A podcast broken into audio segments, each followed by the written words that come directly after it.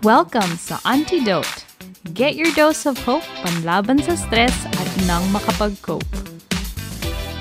This is Auntie D, your super chill auntie. Welcome sa Antidote, lalo na yung mga first time makinig sa podcast. Welcome, welcome. Alam niyo na excited ako mag-record ng podcast ngayon kasi ang gusto kong pag-usapan, mga first time. First time kasi just recently, ang dami-dami kong mga first time and sobrang nakaka-excite. It's exhilarating. First time kong mag-vlog, mag-vlog, mag-podcast, sumama sa 10K race, sumayaw ng bachata, sumayaw ng bachata and salsa in public without masks. Nakaka-excite. So today is the first time na talagang open na din talaga ang state namin dito sa Oregon. So I'm really I'm really really grateful na medyo takot at the same time kasi baka mamaya biglang mag-rise uli yung cases ng COVID. And I also wish this um, loosening up na mangyari din sa Philippines kasi uwing-uwi na talaga ako. Anyways, so the first times that we'll be talking about is the first time experiences ko sa nursing school and in my nursing career. I think my nursing career or nursing school. Mga life experiences na na-experience ko firsthand sa nursing school. Pero before that, meron akong i-share sa inyong nakakatawang experience na first time ko din. Around last year, first time ko na Napagkamalang artista. Eh ba yan? Pagkamalan ako artista. Tinanong ako kung ano, kung artista daw ako. Akala ko naman na pagkamalan akong artista dahil sa, you know, face quality. Akala ko naman baka napagkamalan akong si Marian Rivera. Kaso, nung sinabi kong hindi, inelaborate niya kung bakit. Sabi niya da, sabi niya kasi, so that event was in a public speaking group sa Toastmasters. And she said, my facial expressions, my body gestures, my vocal variety is very expressive daw. Parang makita lang daw nila yung mukha ko. Parang ang dami ko daw na express na emotions. Pati daw sa boses ko. So nga akala niya, at saka actually ng iba pa, I was a, I'm a trained actress. Ay, wow, haba ng hair. Pero ayun nga, I mean, I, so I told them na, No, sabi ko hindi ako artista. Pero if I have qualities like an actress, I would like to know what those are so I could develop them. Yung malay niyo, di ba? Baka mapares ako kay Zanjo Marudo. Oh my God! Anyways, ano ba yan? Hindi lang kasi ako, siguro mga apat na beses ako natanong kung artista ako, artista ako, tapos for the same, for the same reasons. So ayun, wala lang, naalala ko lang kasi hindi ko alam kung ano nag-trigger ng pagkakaalala ko doon. Hindi lang, wala lang, na-share ko lang. Okay, so pag-uusapan natin ngayon, mga first time, first time ever, mga first times. Ang dami ko mga na-experience sa first time experiences sa nursing. Nakakaloka. Pero pumili lang ako ng ilan para sa podcast natin ngayon. Ang experiences na share ko is from the beginning of life till the end of life. So, without further ado, umpisa na natin. First time mag-assist sa delivery ng baby. Ang alam ko, third year college na ako nung nakapag-assist talaga ako ng actual na delivery. Magkaiba kasi yun eh. Yung first time kong mag-assist ng baby, mag-assist ng delivery ng baby, yung nanood lang ako, na andun ako, nag-a-assist ako ng, ng mommy, tapos ng, yung CI namin, yung clinical instructor, tapos yung doktor. Pero hindi yun, iba din yung nag-catch ako ng first time ng baby sa normal delivery. Iba din yun. So, itong isi-share ko, yung assist lang. Ang pagkakaalala ko, yung mommy, well, hindi pa siya mommy, para magiging first time mommy pa lang siya. So, yung in-assist naming patient, first time niya magkaka-baby. Tsaka nakilala ko na siya beforehand, bago pa siya ma-hospitalize for delivery. Kasi meron kaming community nursing. Tapos in our community nursing, naghahanap kami ng mga pregnant women within the barangay. And nakilala namin siya doon. So we've been tracking her in our community nursing for a while na hanggang sa nung naka-duty ako sa ospital naging pasyente namin siya. So I was already familiar with her case, tapos alam ko na kung ano yung mga info niya. Tapos parang continuation of care na lang. Tapos nakakatuwa, nakilala niya din ako, kilala niya din yung best friend ko si Ina kasi kaming dalawa yung nagmo-monitor ng pregnancy niya sa barangay nung time na yon nakita kami ni ate sa ward muna. Nakita kami. Parang, ate, parang kilala ka namin ah. Sabi niya, taga ganto ka ba? Taga, ganto, taga, taga dito ka ba sa itong barangay na to? Tapos sabi niya, oo daw. Tapos yun nga siya ngayon. Tapos naalala niya nga kami. Tapos in first, first name basis pa ha. Kilala niya talaga kami. So happy. Tapos yung sumunod na shift namin, nasa delivery room kami. So nakita namin siya uli sa de- delivery room. Yun naman, ano siya, in labor na siya. Tapos talagang nakasalang na talaga siya sa may delivery table. Nung ano, nakaredy na lahat, lahat ng yung mga instruments na gagamitin, yung mga clamps, yung gunting, yung mga pang suture, ganun, pati yung needle, pati yung mga diaper ng baby, yung lahat, pati mga damit ng baby, ganun, lahat nakaredy na lahat. Talagang yung baby na lang talagang inaabangan namin. So, nung talagang malapit na malapit ng mga anak si ate, parang yung kamay niya, hindi na niya alam kung saan niya ilalagay. So, parang hindi niya alam kung ano bang hahawakan niya, kung saan ba siya, alam mo yun, parang hindi na niya siguro, siguro halo-halo na, syempre in pain, pagod, gutom, uh, init, lamig, ewan ko halo-halo na siguro yung nararamdaman niya. Kasi syempre kapag ano ka kasi bago ka, pag in labor ka kasi hindi ka nila bibigyan ng pagkain eh. So malamang gutom na din si ate nun. So lahat-lahat na nararamdaman na niya yun. Tapos naaawa ako sa kanya na hindi niya alam kung saan siya mag-grab. Eh yung delivery table, merong hawakan talaga yun sa gilid kaso hindi abot ni ate. So ang balak ko, iaabot ko lang yung kamay niya, iaabot ko yung kamay niya doon sa paghahawakan niya para para ma-settle na yung ma-settle niya yung kamay niya, 'di ba? Kaso, sakto, nung hinawakan ko yung kamay ni ate, palabas na pala yung baby. Kaya hindi na umabot yung kamay ni ate dun sa hawakan. Umabot lang sa kamay ko. Kaya habang namimilipit siya sa sakit, pinipilipit niya din yung kamay ko sa sakit. Tapos maya-maya, ayun, nakalabas na yung baby. Kaya ayun, ang, ang lesson dito, wag na wag niyong hahawakan ng kamay ng ate na manganganak kahit na ano, siguro wag niyo, ewan, hindi ko alam, siguro dapat hinawakan ko na lang siya sa wrist or, or something. Basta wag, sa, wag yung magigrip yung kamay mo kasi namilipit talaga ako sa sakit. Tapos yun, pagka, pagkapilipit niya sa akin, lumabas yung baby niya. Kaya I'm like, oh, baby!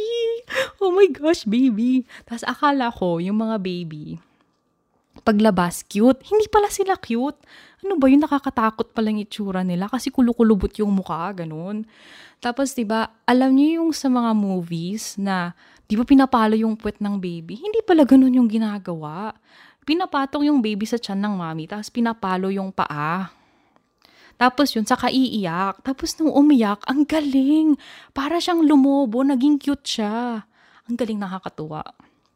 So yun, yun yung first time kong experience sa baby. Tapos, ayan, nakakatuwa lang na, ma, na nakakataw, nakakatuwa na ma-witness mo yung ganun. Kasi from, you know, like seeing a woman, a pregnant woman, become a mother. I'm like, oh. Tapos yung makita mo yung doktor who made it happen. Tapos yung mga nurse na naka-assist. Parang ang laki ng ano, ang laki ng, ewan ko parang, parang ano, I, feel, I felt like my heart fluttered. I'm like, oh, tapos ano pa actually, na, nasulat ko siya sa diary ko na napa-tears of joy ako. Ayun, nakakatuwa lang na na ano, ang ang gandang ang gandang makita nung ganoon, especially nung first time ko. Nakita ko uli siya the following times. Tapos hindi hindi mawala yung feeling na oh my gosh, we just brought life into earth. Ganon. Parang ano, we just delivered. Hindi naman you know, we just delivered life, 'di ba? So yun, nakakatuwa siya. I'm like, oh, yung puso ko, sobrang na-amaze na, oh, I'm part of this baby's life. Yung bang parang, oh my gosh, I'm part of this baby's life. Kahit ba hindi niya ako kilala. Kasi usually naman pag ganun, di ba? Parang, pag tinanong kung sino yung doktor nung nung mami nung nanganak, kilala nila yung doktor. Pero pag yung nurse, hindi naman nila kilala, di ba? Kasi madami nga naman kasing nurse. Pero alam mo yun, kahit na, kahit na hindi pa niya ako makilala, I am very proud that I'm part of that baby's life na siguro in at some point cross each other's paths pero hindi niya naman na siguro hindi, I'm sure hindi na ako kilala ni ate by this time pero wala lang. Parang ang ganda lang isipin na oh ang saya naman. Ganun siguro mga feeling ng mga ano mga DR nurses tsaka mga nursery nurses. Nakakatuwa. Ayun. So yan, isa yan sa mga ano, very successful na deliveries na na-experience ko sa as a, as a nursing student. Tapos isipin niyo yun nung time na yun. Kung third year ako, 16 ko pa lang siguro, 17, ganun. Or, ay hindi, baka 17. Ah, 17 ako. Baka mag 18 na ako noon. Can you imagine? Di ba 17 years old, maka-experience ka ng ganun. Nakaka-amaze. Ayun. So, isa yan sa mga super happy na experiences ko sa delivery ng baby na talagang hanggang ngayon, ano ko pa rin siya, naaalala ko pa rin siya. And siguro, ano din, contributory na din na naa- naalala ko din siguro siya dahil nga naisulat ko yung event na yun sa diary ko. Yung second naman na na-experience ko naman, sa ibang hospital naman to, yun naman medyo malungkot. Kasi normal naman lahat. So, ito naman, post-delivery na may baby na, okay naman si baby. Pero si mommy, ano na siya, third baby na niya yung dineliver niya. Tapos tatlong girls, pangatlong girl na niya yon. After the delivery ng baby, na-deliver na din yung placenta. Tapos, parang okay naman lahat eh. Everything was okay until ino-observe namin siya, she's, she keeps bleeding pa rin. Kahit tapos, kahit na ano, dapat wala, na, wala ka na dapat i-expect na bleeding, na ganun kala kadami. She was still bleeding a lot. So, nakakatakot siya. Tapos yun, parang nag-ano na kami, sinabihan kami na bantayan siyang mabuti and nag-order na sila ng, ano, nag-order na yung doktor ng blood transfusion, ganun. Tapos, yun nga, ang, ang ano nila, ang bilin nila sa akin, tsaka yung isa ko pang kasamang nursing student na we have to keep pressure, dun sa pressure na kung saan yung, kung saan yung kamay ng doktor, sabi niya, huwag mong tatanggalin yung kamay mo dyan. Sabi niya, kasi yun yung ano eh, yun yung nagsa-stop, yun yung nag, nag uh, ano, nagpo-pause ng bleeding niya. Kapag iangat daw namin yung kamay, yung iangat ko daw yung kamay ko doon, baka daw mag-bleed to death siya. Kakatakot meron kami noon. So I was we were putting pressure. Tapos meron din kaming tapos ano, we were using ice kasi ice also helps with the clotting of the blood and stops the bleeding. Tapos ang isa pang pinaka-importanting bilin talaga sa amin na keep her awake. Yun ang sabi. Kasi you have to keep her awake kasi kung hindi, we'll lose her. Grabe, yung, yung takot ko noon, hindi ko akalain na pwede palang maging ganun kaseryoso yung sitwasyon. Kasi parang, ano, siguro I was very naive at the time. Na ang akala ko, syempre pag mga anak, it seems like most women experience those. Pero wala pa kasi akong na-encounter na complicated na pregnancy or complicated na delivery or complicated na post-delivery. So, yun yung talaga unang beses kong ma-encounter na, oh my gosh, sabi ko, it happen.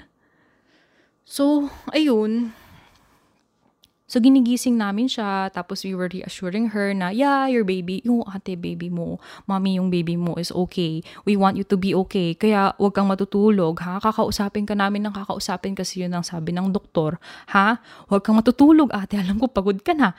So, yun. Ano, paulit-ulit namin siyang talagang ginigising until makausap nung doktor yung asawa niya. So, tong si kuya, si daddy, kung ano man siya, si kuya, tong si kuya na asawa ni ate, sinabihan siya na kailangan siyang emer- i-emergency sa emergency OR kasi something's bleeding inside and it's likely na daw baka yung uterus daw niya yung nagbe-bleed and of course like having the yung uterus is a big muscle organ organ muscle you know her life is in danger. Kung ano na it's it's likely na baka tanggalin na lang nila yung mattress to stop the bleeding to save her life. Aba, so ang ine-expect ko naman, si kuya, oo, oo ka agad. Kasi, di ba, I'm like, hey, this is an emergency. Tapos, yung we have to save your wife's life, ganon. Hindi, hindi siya umuo ka agad. At hindi rin cost. Hindi rin cost ang ano, ang ang reason niya. Parang ang sabi, ang sabi niya, So, nung kinausap kasi ni doktora yon si, yung si kuya na asawa ni ate, they were inside parang ano sila, rinig naman, rinig namin sila. Parang right, they were inside the delivery room, pero right outside the actual, you know, like where the delivery tables are. So, dinig naman namin sila. Tapos, hindi naman cost ang nireklamo ni kuya. Ang sabi niya, kapag tatanggalin daw yung matres ni ate, paano daw yun? E tatlo daw na babae yung anak nila, gusto daw nila ng lalaki. Or, maybe gusto niya ng lalaki. Tapos, isa pa, kapag tinanggal daw yung matres ng asawa niya, mawawalan daw ng pagkababae si ate. My God! Oh my God! Seriously, kuya, mawawalan ng pagkababae ang asawa mo? Matris ba ni ate ang sukatan ng pagkababae niya? Parang ano ba yan? Tatlo na nga yung anak mo, tas ewan ko ba?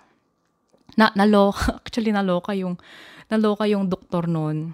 Tapos parang, parang napagalitan niya na, talaga bang yan ang iniisip mo? Parang, parang seriously, you're thinking about that right now? So, ayun, ano, ano din, eventually, na-convince naman siya kasi nandun din yung ibang family members nung, nung ano, nilang dalawa, nandun yung family members nung, nung si kuya, at saka family members ni ate. Tapos yun nga, and they have to decide right away. So yun, dinala naman si ate sa OR. Tapos balita ko naman, after ng shift namin doon, kasi patapos na kami noon, nalipat siya sa OR. Tapos hindi naman kami sasama sa OR kasi naka-assign nga kami sa DR. So yun, the following day, ang sabi naman nila, naging okay naman daw si ate. So I'm glad that that was, you know, like that was settled. I'm really sad na they had to do surgery and, you know, her uterus had to be taken out. But I was really happy na her life was saved. Pero, ang parang, ang lesson na natutunan ko doon, parang, ba't ganun? So, kuya, so, so naisip ko, ba't naman ganun, kuya? Ang lesson is, siguro kung may asawa ka, pwede bang pag-usapan yun beforehand na ano na lang, ay automatic na na pagka yung, ano, pag yung buhay ng mga nganak, 'di ba, is gonna be in danger at kailangan ng mga ganong yung emergency procedures, pwede bang i-go mo na kaagad? Huwag ka na magdalawang isip. Kasi, di ba, parang, ano ba yun? Naluka lang ako doon. So, siguro, okay, so yun ang suggestion ko sa mga single and are wanting to be married or want to be, you know, like in a relationship ganon, tapos you're planning to have kids, I want you guys to think about that too beforehand na, you know, like some things could go wrong during that time frame and be considerate be considerate about the possibilities na you will have to make those types of decisions na kapag emergency save the mom's life ganon ang isa pang diniscuss sa amin ng instructor namin is pagka manganganak yung mommy and between the mom and the child, the dad is asked who would he want to save. Ang sabi sa amin ng instructor namin, kailangan yung mommy na lang yung i-save. Kasi, kasi pwede naman silang magkaanak uli. 'Di ba? Ano, I know it hurts na mawawalan ng baby yung mommy, pero they could have, an, you know, like they would have another chance to have a kid. Unless yung ano nga, yung sitwasyon is talagang um, ayun, unless siguro talagang hindi na ma-save yung mommy, tas yung baby na lang talaga yung kaya na lang i-save, di ganun talaga, di ba? Pero if you were, yun nga, ang tip nila sa amin, na yun nga, kapag kami din daw magkaroon ng asawa, or yung mga lalaki magkaroon ng asawa at papiliin sila kung sinong pipiliin na buhayin, yung mommy na lang daw. Hi, I know, this is a really hard conversation. Pero ano, I mean, you know, may point naman nga sila. Tsaka, I know it's really hard to lose a baby, lalo na sa mga moms. Lalo kapag first time nilang magkaroon ng baby kasi I know may ano yon merong impact sa kanila sa ano nila, sa mental health nila, nakaka-depression, tsaka parang meron silang ano, magiging untold na insecurity na la baka magka, pag magka-baby uli ako, baka ganun uli yung mangyari, ganun. Yung parang ma- mabibuild up yung fear at saka yung sense na hindi nila mapunan yung role nila, especially kung talagang gusto nila nung asawa niya or ng partner niya na magkaroon na sila ng baby. So, ayun. Ayun, yun na yung sa delivery. yung dalawang yun. Trivia din pala, akala ko noon, joke lang yung ano, yung madaming ano, ayan na. Sabi kasi nila noon, parang joke kasi sa DR noon, tsaka sa mga nursery, uy, mag-ready na kayo kasi pa September na. Pag bare months, maraming pinapanganak akala ko noon, parang wala lang, ayun ko, baka joke lang siguro, September. Tapos hindi pala, totoo pala yun. Kasi madaming nanganganak ng September kasi mga baby na yun, they were made in Christmas, di ba malamig. So mula Christmas that would be, so, December, di ba? Mga anak sila ng September, tapos January, bagong taon, tapos, uh, sa February, di ba? Valentine's Day, medyo malamig-lamig pa noon. So, September to November, madaming pinapanganak. Naghahanda pala talaga yung mga hospitals pag ganun. Yun, good to know lang, good to know. Kasi hindi ko talaga alam na, hindi ko akalain na, ano, totoo pala yon Kasi ako, pinanganak ako ng September. So, ibig sabihin, Christmas baby ako. Ayun. Yan. Yan ang mga ma-share ko sa mga delivery. Na ano, nag-stand out talaga. Tapos, okay, yung next naman, first time ko talaga na maguluhan. Ito naman, hindi naman siya ano, sa ano to, sa medical medical ward, medical surgical ward. Meron merong in-endorse sa akin na pasyente, still estudyante pa rin ako. May in-endorse sa aming pasyente. Tapos Pagkakita ko sa kanya, hindi ako sure kung ano nangyari sa kanya. Pero, nakahiga siya, na-elevated yung, nakahiga siya sa, ano, like, he's lying on his back with the head of the bed elevated, siguro mga 30 degrees, di ba So, medyo nakaangat siya ng konti. Tapos, he was swollen everywhere. Ang dami niyang pasa, ang dami niyang tahi sa muka. Tapos, pati yung mga kamay niya, tapos, no, very swollen, may mga bruises, meron siyang mga nakabalabal sa, ano, sa ulo, may nakabalabal sa may, sa may chan, may nakabalabal sa may, parang sideways, sa may shoulder, tapos yung, parang sa right shoulder, tapos nakabalab, naka, ano siya, nakapaikot siya sa may ilalim ng left na kilikili, tapos paakyat uli ng shoulder, may ganun siya. Yung kamay niya nakabalabal din. Tapos yung paa niya, may ano din, may cast. So, ang daming, di ba, parang ang daming, parang there's so many things going on with this guy, di ba? Tapos, ano, parang he was in his late 30s, ganun. So, ayun. So, sabi sa akin, nung pagka-endorse, kasi hindi pa ako masyadong familiar sa mga medical terms nung time na yun. Ito naman parang feeling ko baka mga second year siguro ko, second year college sa nursing. Ang sabi, nagkaganon daw siya because of mauling. Sabing ganon. So, ang naisip ko kagad, anong mauling? Ano kaya yon? Kasi mauling, di ba? I know that mauling is, an, is not a real word na yung mall, di ba? Yung anong ginagawa mo, saan ka nagpunta, saan ka tumambay. Oh, I'm just mauling, di ba? Nasa mall ka, nagpapa-aircon. Mauling. Pero that's not a real word. So sabi ko, ano kaya tong mauling na medical term? Tsaka ano kaya, ano kaya ibig sabihin nitong nurse? Hindi kaya ano, nagpunta siya ng mall tapos may nangyari sa kanyang hindi, hiyod ba, hindi ka aya-aya. tapos, na-realize ko, Nagtanong ako, sabi ko kasi, hindi ko pa rin gets kung ano nangyari. I don't know what mulling means. Tapos yung pala, yung mulling, it's like, you know, you're getting mugged. Yung sinabi nilang, oh, you got, you got mugged by somebody, yung parang pinagbubugbog ka, na pagtripan kang ganon. So yun pala yung mulling. Pag inatake ka, tapos I think it's more specific din sa ano sa sa head. Pagka parang head injury due to mauling, ibig sabihin mayroon silang hinampas sa ulo mo tapos parang lumubog yung part sa may yung ba yun? Tama ba yung sinasabi ko? To, lumu, may parang na, na ano na lumubog yung part na yon kasi nga dahil nga sa pressure ng kung ano man yung ipinalo sa ulo mo. So, that's mauling. M-A-U-L-I-N-G pala siya.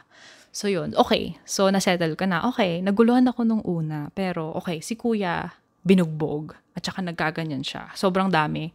Sobrang daming ano, nangyaya, daming, ano, there's so many things going on with him. Marami siyang mga nakakonect sa kanyang tubes, ganun. Kasi, ano siya, parang akala ko talaga nung una, baka na-aksidente siya So yun, I was assigned to him for a while. Hindi din siya makapagsalita kasi pati yung ano niya, his mouth, you know, his lips was very swollen din. So, ayun. Tapos yung his eyes too was so swollen na parang hindi ko alam kung may nakikita pa siya eh. Ayun, his family was there. Hindi naman sila, ano, hindi naman sila pala kausap. Tas, I mean, even them too, they don't know what happened. Tas, hindi naman nga kasi makapag-communicate si kuya.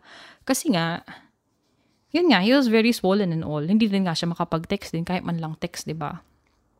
Kasi yung kamay niya din kasi so swollen. Tapos yung isang, kam- yung isang kamay sobrang swollen. Tapos mukhang may mga pilay-pilay pa. Tapos yung isang kamay din nakabalabal din. Ayun. Um, we had him for a, for a while. Uh, naa-assign ako palagi sa kanya, I think, for, for about two weeks. na ano. Tapos paunti-unti nagsusubside na na nagsusubside yung mga sol yung mga swelling niya. Tapos eventually um tinanggal na yung tube niya sa ilong kasi hindi siya makakain noon. So he was he was getting feeding through a nasogastric tube. So yung tube na yun, nagsimula siya dito sa may ilong, diretso siya sa may chan. So yun, nung ano na, nung nagtagal nga, nagtinanggal na nila yon kasi he was start was you know he started to be able to you know speak and chew tas yun. So, nung ano, nung nakita ko na malaki na yung progress niya, then I introduced myself again kasi ganun naman kada every time na mag-shift ka. Um, ano ba yung sinabi ko? Sir, I haven't seen you for a while. Pero ako uli ang naka-assign sa inyong student nurse. So, if you need anything, sabihan niyo lang ako. Tapos yun. Tapos nagsalita siya. Sabi niya, sige. Sabi niya ganun. Salamat. Sabi niya ganun. Oo, sabi ko, oo. Sabi ko, nakakatuwa naman na, you know, nakakapagsalita na po kayo ngayon. Oo, sabi niya. Tsaka ano daw, sabi niya, nare-recognize niya daw ako. Tapos yun, hindi niya maalala yung pangalan ko, pero nare-recognize niya daw ako. Tapos, nung ano, I think we were changing one of the dressings. Tapos, tinanong niya kung nasaan daw yung phone niya. So, hindi ko naman alam kung nasan yung phone. Sabi ko, hindi ko alam eh. Baka po nasa kamag-anak ninyo. Pero itatanong ko mamaya.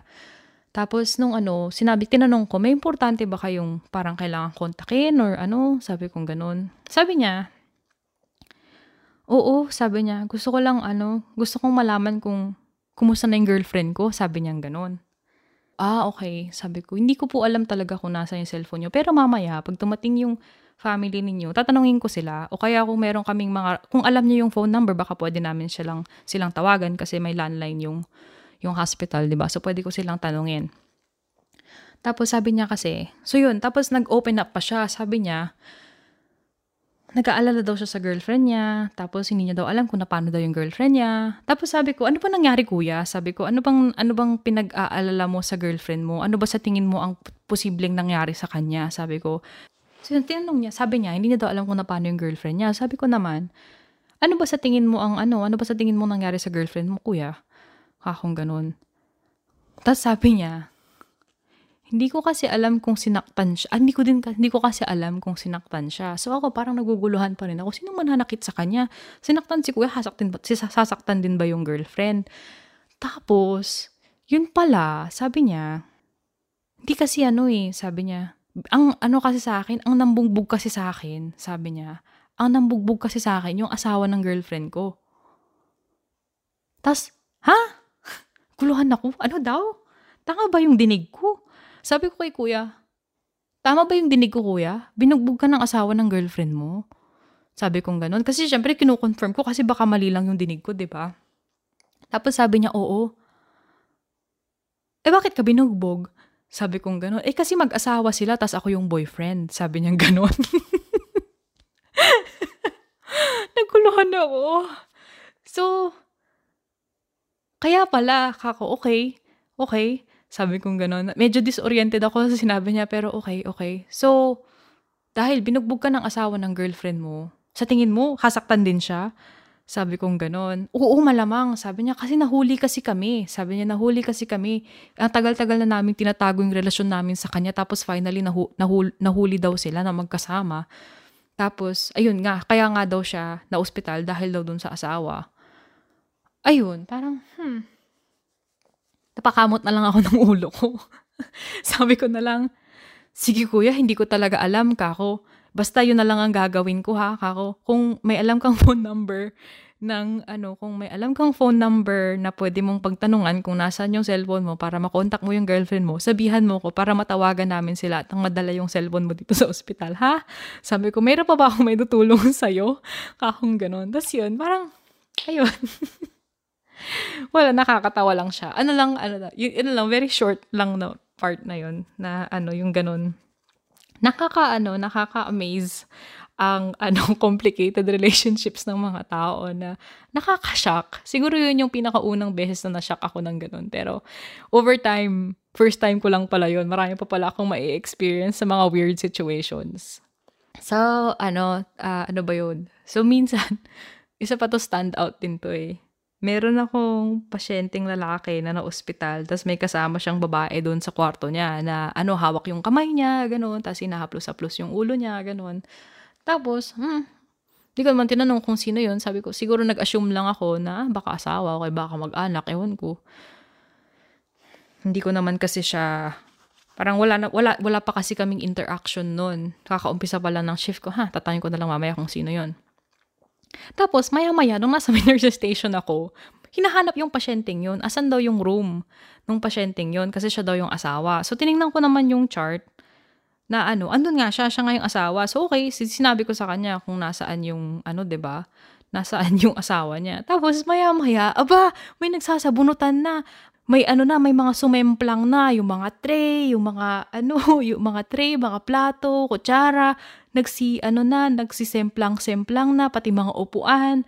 Tapos yun pala, ganun din, yung pala yung nakausap ko, asawa, tapos yung palang nakahawak doon sa kamay ng pasyente, na lalaki, na hinahaplos-haplos pa yung ulo niya, kabit pala.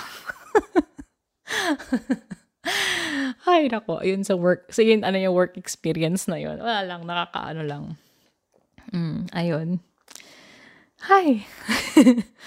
Hi, naman mga tao talaga. Na-experience ko din yung dalawa pala silang asawa din. Na ano sila, poly, uh, polygamous yung relationship nila. Tapos tatlo sila. Yung isa, isang lalaki, dalawang babae din. So yun din, nakakashock din siya. Tapos nakakatawa lang na as a nurse, kailangan mong i-maintain yung composure mo kahit nagaano pa ka-weird yung narinig mo or na-witness mo or basta kahit gaano pa ka-weird, pipigilan mong tumawa, pipigilan mong parang, you know, like, pipigilan mong, you have to, you have to make sure na you don't make weird faces din kapag, ano, nagtataka ka kung ano nangyayari. Ayun. Ayun, that was really funny though. Ayan. Okay. Yun, first time, yun yung first time kong maguluhan sa mga relationships ng mga tao. Ayan. Ang next ko naman, um, First time ko na meron, ito naman sa ER. Estudyante din ako nito. Siguro pa fourth, pa third, third year na din ako ito, pa fourth year na. Uh, na experience ko yung ma first time mong makapag-resuscitate ng tao. So ito naman sa ER. Tapos dinala nila to. He's he's uh, an older guy. Sagi siguro mga 50s na niya. Tapos ano daw siya, hindi daw siya magising. Para siyang he was he seemed like he was snoring pero kahit na ano daw shake nila, hindi daw siya bumabangon, hindi daw siya gumigising. Kaya nagtaka na sila kasi umaga daw, ganun na daw siya. So, di nila masyadong pinapansin kasi he sounded like he was snoring. Tapos yun nga, he's breathing naman, he's breathing okay, snoring. Pero yun nga, nung bandang alas 10 na, tas hindi pa rin siya hindi pa rin siya magising. Nagtataka na sila bakit ganun. So around noon, nadala, finally nadala na siya sa hospital kasi it took them a while to transport him kasi he's a heavier dude. Ayun. Tapos ang sabi nila, ano daw siya, parang, nung ano, nung, nung nakuha nila yung mga labs, kasi syempre, kinuha na na siya ng mga labs, ganun. Tapos, nakita nila na meron pala siyang problem sa liver. And then, so, nagbigay sila ng mga meds. Tapos, ano, hindi ko alam kung binigyan nilang gamot, pero nagising din siya eh. After a while, nagising siya. Tapos, sakto, nung nagising siya, ako yung nandun. Tapos, nagugu- nagulat siya. Alam niyo sa mga pelikula, na, asan ako? Ganon. Sino ka? asan ako? Asan yung asawa ko? Ganon. So, yun. So, nung, ano, nandun siya, na, na, nagising siya. Sabi ko, ay, di, inorient ko siya. Nandito ka sa hospital na to, dinala ka dito kasi ganito yung nangyari. Tapos, ka lang tatawagin ko yung doktor para ma-assess ka akong ganun. Basta dyan lang kayo. Sabi ko, nandito yung asawa nyo, nandito yung anak ninyo, nandyan lang sila. Lumabas lang sila kasi kailangan nilang kumuha ng mga iba pang gamot ninyo. So, yun. Tapos, di yun, inassess siya ng doktor, tapos okay na siya. Tapos, dumating yung familya. They were very happy na, ano, uh, they were very happy na nagising siya. Tapos, yun nga, nalaman nga nila na meron pala siyang liver problems, ganun. And then, chinecheck ko uli, nung chinecheck ko uli siya, kasi parang naka-assign ata ako sa, ano, parang dalawa ata yung naka-assign sa aking pasyente na magkatabi. Tapos med- medyo busy kasi yung ER nun. Tapos ino-oversee lang kami nung clinical instructor namin. Tapos parang ano siya, parang biglang nag may ano siya, nag, nag-usap pa kami. So kinumusta ko siya, kumusta ang pakiramdam niya. Tapos ang sabi niya sa akin, ano, okay naman daw siya. Parang ang parang may weird lang daw siyang nararamdaman sa may parang sa may chest area niya. Pero nasabi niya na din naman yun sa doktor. Kaya parang aware aware naman yung doktor doon. Tapos nakwento niya sa akin na sobrang takot daw siya na ano sobrang takot daw siya na hindi niya akalain na na-hospital pala siya, hindi niya akalain na you know like his family went all went through all of this trouble just to get him to the hospital. Tapos yun nga, tapos hindi niya akalain din na meron daw siyang liver liver problems and parang shock pa kasi sa kanya yon. Tapos umamin din siya sa akin na sabi niya he's a heavy drinker daw and kung malagpasan niya lang daw tong phase na to ng pag-iinom niya, ay itong, itong phase ng hospitalization niya na hindi na daw siya iinom. Kasi mas, sabi niya, mas mahal daw niya yung asawa niya tsaka yung anak niya kaysa sa alak na he would you know like from from this moving from from here moving forward na he's gonna change his lifestyle na daw ganun. Sabi ko naman maganda yan. Sabi ko that's great. Sabi ko na I'm sure sabi ko if you're you know like if you're that motivated tapos and you know which what you value na ano sabi ko parang maganda yan. That's a good start kako tapos ano na lang parang you know I I believe that you can do this and you know, like, your family seems to be very supportive din naman, sabi ko. Tapos yun, sa kanya sinabi sa akin, para kaming napa heart to heart na mahal na daw talaga yung asawa niya. Tapos nakapag ang haba din ng nakwento niya eh. Tapos, at saka ano yun, parang very unusual yun as a nurse. As a nurse, kung karir mo na yung nursing, hindi ka nabibigyan ng ganun kadaming pagkakataon para makausap yung mga pasyente. Pero dahil estudyante ako at naka-assign ako sa kanya, meron kaming time ng ganun kasi dalawa lang yung naka-assign sa akin, hindi naman yung kabuuan ng mga ng mga pasyente sa ano sa ER. Tsaka, yun nga, ano pa rin ako, overseen pa rin ako nung clinical instructor ko. Ayun, so na, natuwa ako sa kanya, natuwa din siya na nakapag-usap kami, tapos inaabangan niya na lang yung, ano, umalis uli yung asawa niya, tsaka yung anak niya, kasi kukuha pa sila ng mga gamit niya, kasi for his hospital stay, ganun, kasi iaano daw siya, ia-admit daw. So yun, sabi ko sige lang kuya, mag-abang ka lang. And then, maya-maya, Nung lakaran ko uli siya, sabi niya, ang sakit na daw ng dibdib niya. Hawak na niya yung dibdib niya, ganun. Tapos parang, ano na, parang hindi niya na maintindihan, hanakuha ka niya yung dibdib niya, yung left shoulder niya, ini-squeeze niya, yung hanggang sa may, dito sa may lower, yung malapit sa may elbow, ganyan, parang sakit, ang sakit, sabi, sabi niya ganun. Tapos, tapos tumawag ako ng, sir, tinawag ko yung, yung clinical instructor ko, sir, sir, sabi ko parang, parang ano, sabi ko baka, Parang nag-chest, nag-chest pain daw siya. Tapos ako naman kuha kagad ng blood pressure. Kasi para ma-check siya.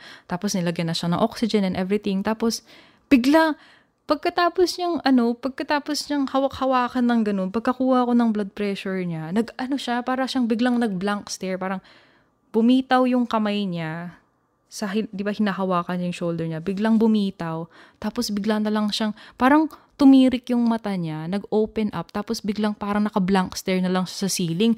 Nagulat ako. Tapos biglang sabi nung ano, instructor ko, CPR. Sa, ay ano, yung instructor ko, biglang sabi niya, CPR. Kasi yung pala, nakahawak na pala siya sa may pulso. Tapos hindi na, ano pa, very faint na yung pulso niya, tapos biglang hindi na siya humihinga. So yun, nag-start kami ng CPR. Ay, grabe. nag-start kami ng CPR. Sige, di ano, di, ano, di ba? Nag-start ng CPR, tapos tinaasan nila yung oxygen, tapos nag-ano sila, naglagay sila ng ambubag, nag-ano sila talagang ano full blown talaga na ano na CPR. Tapos siguro naka-ano kami, mga nakatatlong nakatatlong round siguro kami ng CPR kasi yung CPR 30 compressions tapos 2 breaths. So 30 compressions, 2 breaths, 30 compressions, 2 breaths, 30 compressions. Yun. Ano siya bigla siyang bigla siyang naubo. Tapos na ano ko parang natuwa ako like ay, ay salamat ka ako na nagising siya ay nagising siya binigyan din kasi siya ng mga IV ng mga gamot para magising siya epinephrine ba binibigay epinephrine ba na ano na sorry na ano na yung ano ko brain ko binigyan siya ng epi tapos yun, na ano siya, na, na, na-stabilize siya, tapos kinuhanan uli siya ng ano, ng ECG para makita ko anong nangyari, gano'n. Tapos parang din nag-stabilize siya, di ba? Tapos nagising uli siya ng ano, parang tinanong niya, ano naman nangyaring sakit daw ng, ngayon naman, parang nagreklamo naman siyang sakit daw ng chest niya.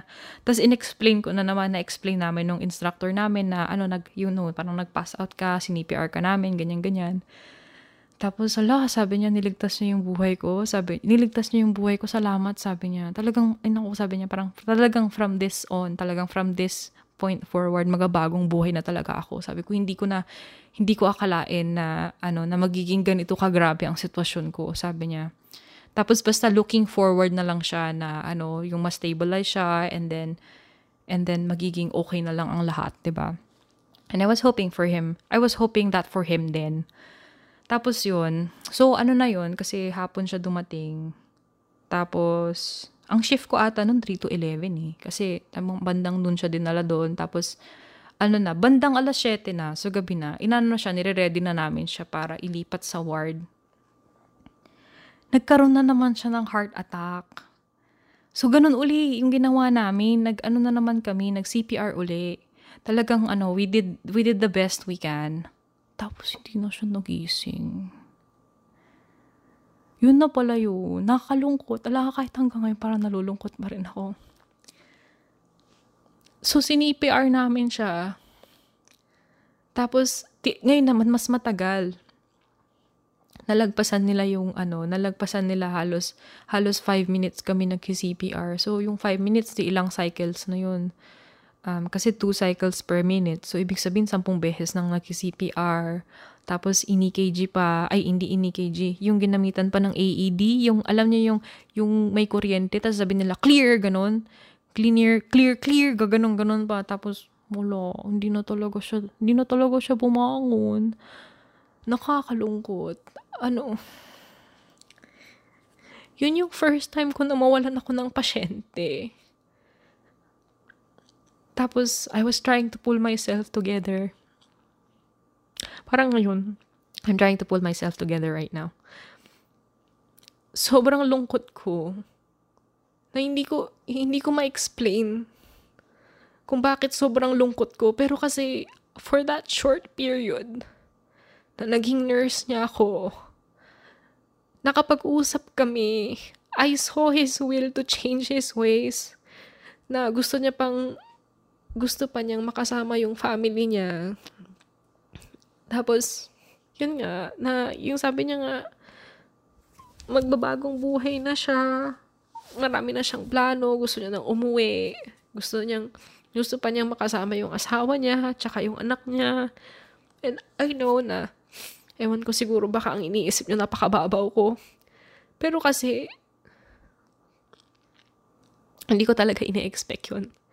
Isa din yun siguro sa mga hindi ko alam about hospitals kasi noon ang ang pagkaka-interpret ko sa hospitals, hospitals are happy places kasi you get there sick tapos lalabas ka, you're healthier, you're you're better than what you used, you know, like how you came, you're better than how you came in, 'di ba? Tapos yun, yung first time ko talagang may makita ako na nakausap ko pa tapos mamamatay ng ganun. Hindi hindi ko kinaya. Tago ako. Nagtago ako sa may janitor's closet, sa may gilid, sa may, sa may, medyo ano siya, sa may sobrang gilid. Kasi hindi ko talaga mapigilan. Kasi ang turo sa amin, hindi ka pwedeng umiyak. Bilang nurse, hindi ka pwedeng umiyak. Kasi kapag nagkaroon ng ano, nagkaroon ng mga ganyang problema, 'di ba? Yung the family, the patient and the fa- and the patient's family will be looking at you. 'di ba? Parang ikaw ang ikaw ang ano nila. They you you are the like the captain of the ship pag may nangyaring ganun. Ikaw ang titingnan. Same with doctors. So you have to hold your, you know, you have to hold yourself together for them. Eh kaso nga, dahil first time ko yun, hindi ko talaga kaya. Parang, parang sa isip ko, pwede pa bang i-CPR pa siya? Pwede pa bang ituloy? Pwede pa bang, pwede pa bang i-AED siya? Pwede pa bang, di, alam mo yun, parang, on behalf of the family, parang gusto ko pang ituloy pa nila yung ginagawa nila kahit pa alam ko na na kahit lumagpas na siya doon sa may time frame na pwede pa siyang i-resuscitate. Parang nawawala yung nawawalan ako ng logic na ano na dapat tama na kasi you know like they, you know like they did the best na they, yun na talaga yun they, they did everything na talaga So, ayun. Medyo nawala ako ng medyo siguro mga 10 to 15 minutes kasi nga umiiyak ako sa may sa may janitor's closet kasi hindi ko naman alam kung saan ako uiyak kasi kung hindi nga daw ako pwedeng umiyak, di ba? ayun, hanggang sa nahanap ako ng instructor ko. Yung instructor ko, hardcore yun. Si, ano, si Sir Jesus. Ayun, hardcore siya. Tapos sabi niya, nakita niya ako, anong ginagawa mo dyan? Sabi sa akin, kasi umiiyak ako. Tapos sabi ko, umiiyak ako. Kasi, umiiyak ako. Kasi, tapos yun, explain ko nga. So, hindi ko akalain na mamamatay siya. Sabi ko, tapos nakapag-usap pa kami. Tapos, yun nga, yung mga sinabi ko just recently. Gano, yun din ang sinabi ko sa kanya. Ba't ka umiiyak? Sabi niya, eh ano? Sabi niya gano'n, eh ba't ka umiiyak? Sabi niya gano'n. Bakit? Sabi niya, sa tingin mo ba, kulang ba yung ginawa natin para tulungan yung tao? Sabi niya, sa tingin mo ba, nagkulang tayo? Sabi niya, tinulungan naman natin siya. Sabi niya ganun. Tinulungan naman natin siya sa abot ng mga kaya natin eh. Sabi niya. Tapos alam mo, sabi niya, hindi, sabi niya, yun ang, yun ang responsibilidad natin. Sabi niya ganun. Gagawin natin lahat ng magagawa natin para sa side natin. Yung lahat ng gagawin na, gagawin natin lahat ng makakaya natin on our part. Tapos, talagang ang buhay talaga minsan, minsan, makakapag, minsan sabi niya, nagiging okay, minsan hindi. Sabi niya, ngayon, mula ngayon, kailangan mong tanggapin. Kailangan mong tanggapin na minsan talaga, sabi niya, hindi talaga mag-work out, sabi niya. Sabi niya ganun. So, ayun, umiyak na nga ako, napagalitan pa ako. ayun, na may point naman siya. Pero yun, parang nalulungkot ako, parang doon ako na ano lalo na, bakit nga ba ako nag-nursing? kasi masyado kong ano, yung, yung mahabaging puso kasi ako. Tanyo, tanyo nga ngayon, no? tagal-tagal na nito, 2010, siguro, 20, siguro 2009 or 2010 pa to nangyari, pero hanggang ngayon naiiyakan ko pa rin.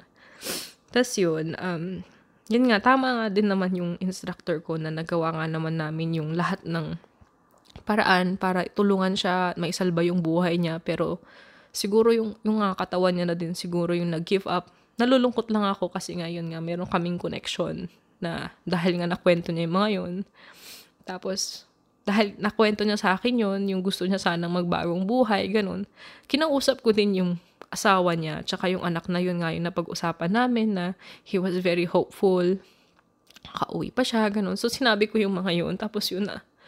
Alam mo yun, syempre, nag-iumiyak sila, din naiyak pa rin ako. Tapos ang sama ng tingin ng instructor ko sa akin, hindi ko naman mag- alam, hindi ko talaga ma- mapigilan eh. Ayun, I got off the hook naman. Di naman na niya ako masyadong pinagalitan afterwards. Pero parang, after the shift, parang sabi niya na lang sa akin na, you did good. Sabi niya ganun. Pero wag ka na talaga dapat iiyak sa future. Sabi niya dapat pigilan mo. Ayun. Tapos, mula nun, ano na ako, very reserved na ako pag mga ganyan. Tsaka siguro dahil, siguro nung estudyante kasi ako, first time ko yung mga yun. Tapos yun nga, mas marami akong time na magkaroon ako, nagkakaroon kasi pa ako ng malalaking, mahahabang interaction sa mga pasyente.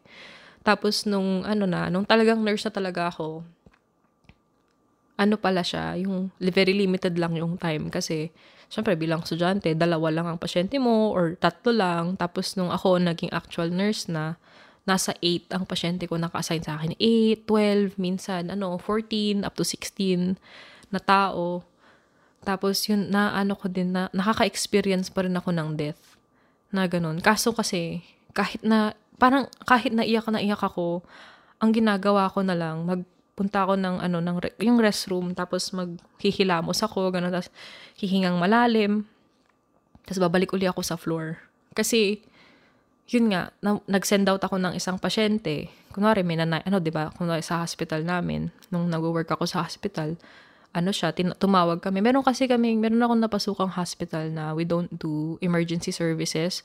So, pagka mayroong nagkaroon ng heart attack, we will still call 911 so that they could be transferred to like an actual hospital. Kasi yung hospital ko kasi na pinapasukan ko noon, parang subacute lang siya. Ibig sabihin, um, they're already the patients who have already, you know, like are stable enough sa has they, they're stable enough so dinischarge sila sa hospital nalipat sila sa amin sa subacute but they're not stable enough to be discharged at home so parang it's another step down ng hospital so doon ako pumasok tapos every time na meron kaming mga pasyente na magkakaroon ng issues doon sa sub, sa subacute hospital ko we call 911. Tapos sila dinadala sila sa hospital. So, minsan, kung naka-assign sa akin mga 16 na pasyente, mawalan, na, mawalan ako ng isang pasyente kasi sinend out ko sa hospital, nalulungkot ako, parang hindi ko mapigilang mag-alala. Pero, kailangan ko ding asikasuhin pa yung natirang 15. Kaya, ang, ang hirap na ano, ang hirap mag-cope na ano, siguro after, after a long time, um, 20, 2013 ako nag-umpisang mag-work as nurse 2021 na, 'di ba?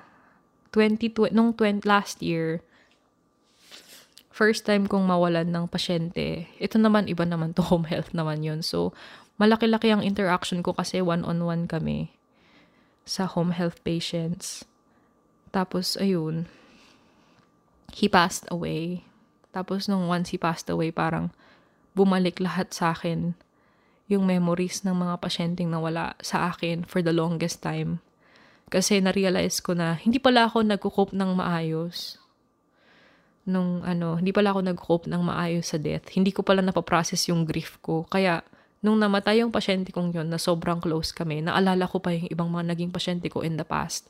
Na mahal na mahal ko sila, tapos namatay sila, tapos sobrang busy ako, hindi ko na naasikasong pansinin yung emotions ko. So, hindi ako nakapag-express ng grief ko. Tapos, nagkaroon ako ng complicated grieving sa pasyente ko. Kasi nga, hindi, hindi lang pala siya yung pinag gigrivan ko. Parang hindi lang siya yung pinagluluksaan ko. Meron pang iba yung mga iba pang mga namatay throughout my career na nakalimutan ko na tapos inaalala ko sila o oh, si ano si ganto namatay na nung ano ganto. Tapos hindi man lang alam mo yun parang nakalim parang nakalimutan ko na lang sila kasi sobrang busy ako. Ay. Ayun. Ayun mga first times. Yun. Yun ang mga first times ko about life na natutunan ko sa nursing. Na siguro kung hindi ko siguro kung nag-aral ako ng ibang course hindi ko yun mai-experience kaya although nursing was not my choice as my career I've learned a lot of other things na ano like more life life lessons related. And na sobrang ano those things that I hold on to kasi it's very valuable. Yung hindi mo alam, talagang it's very random. I, I learned na life is very random, na kahit gaano ka pa ka-healthy, kahit gaano ka pa ka-safe mag-drive, kahit nasa bahay ka, kahit, alam mo yun, kahit na you're doing something, like, you know, like, even if you're doing something that you usually do on a regular basis, when life hits you, you could get hit hard parang sa isang iglap, pwedeng mawala na lang yung tao, ganun. Tapos naka, nakaka-shock.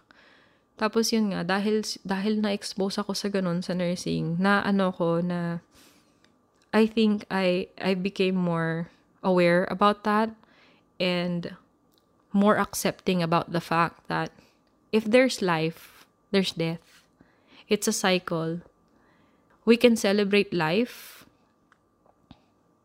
kasi 'di ba may mga babies, we celebrate their lives, but we also have to celebrate, you know, like the life lived by the ones who passed away. Kasi we're not immortals, we're all going there. You know, iba-ibang iba-ibang ano lang. We're all gonna get there. It just depends on when, and we don't know when. If there are people that you really want to value pero you haven't been, you know, you haven't been able to the way that you want, you should do it now kasi you'll never know talaga what happens. Kasi ayaw mo namang, it's hard to live in guilt. I've met a lot of family members and friends na were, you know, like felt a lot of guilt after finding out that their parent or their friend or their neighbor or whoever that was passed away na if only I did this. May mga ganun silang guilt na if I only did this, if only I if only I talked to if only I did not um, reschedule our appointment or our lunch our lunch together, 'di ba? Sana nakapag-usap pa sila, mga ganon or if only I visited kahit man lang isang beses, sobra kasi akong na busy, mga ganon. It's hard to live in regrets. So, it's it's always um a good reminder na when there's life, there's also death.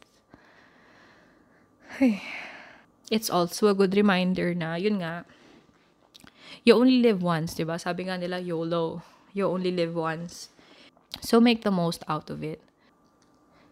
Ayan. So, sorry ha, naging, naging heavy yung conversation natin. Pero yun kasi yung mga natutunan ko. And marami pa akong iba pang natutunan talaga. And I, I, I, I would like to share that some other time. And, ayun. There's always something to learn from. Kahit ano pang career ninyo yung mga na-encounter nyong situations, be open to the learning opportunities that you have. Kahit ano pang career nyo, kahit hindi nursing, kahit na sa ibang profession, I'm sure madami pang ibang mga lessons. Meron pang ibang mga lessons na matututunan bukod sa talagang actual na work ninyo. Well, that's about it, folks.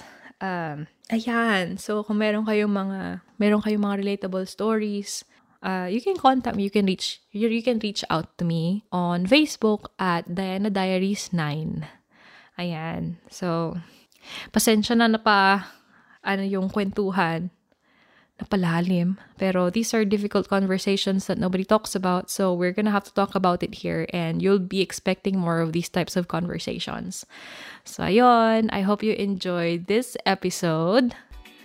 And I will see you next time. Okay, bye.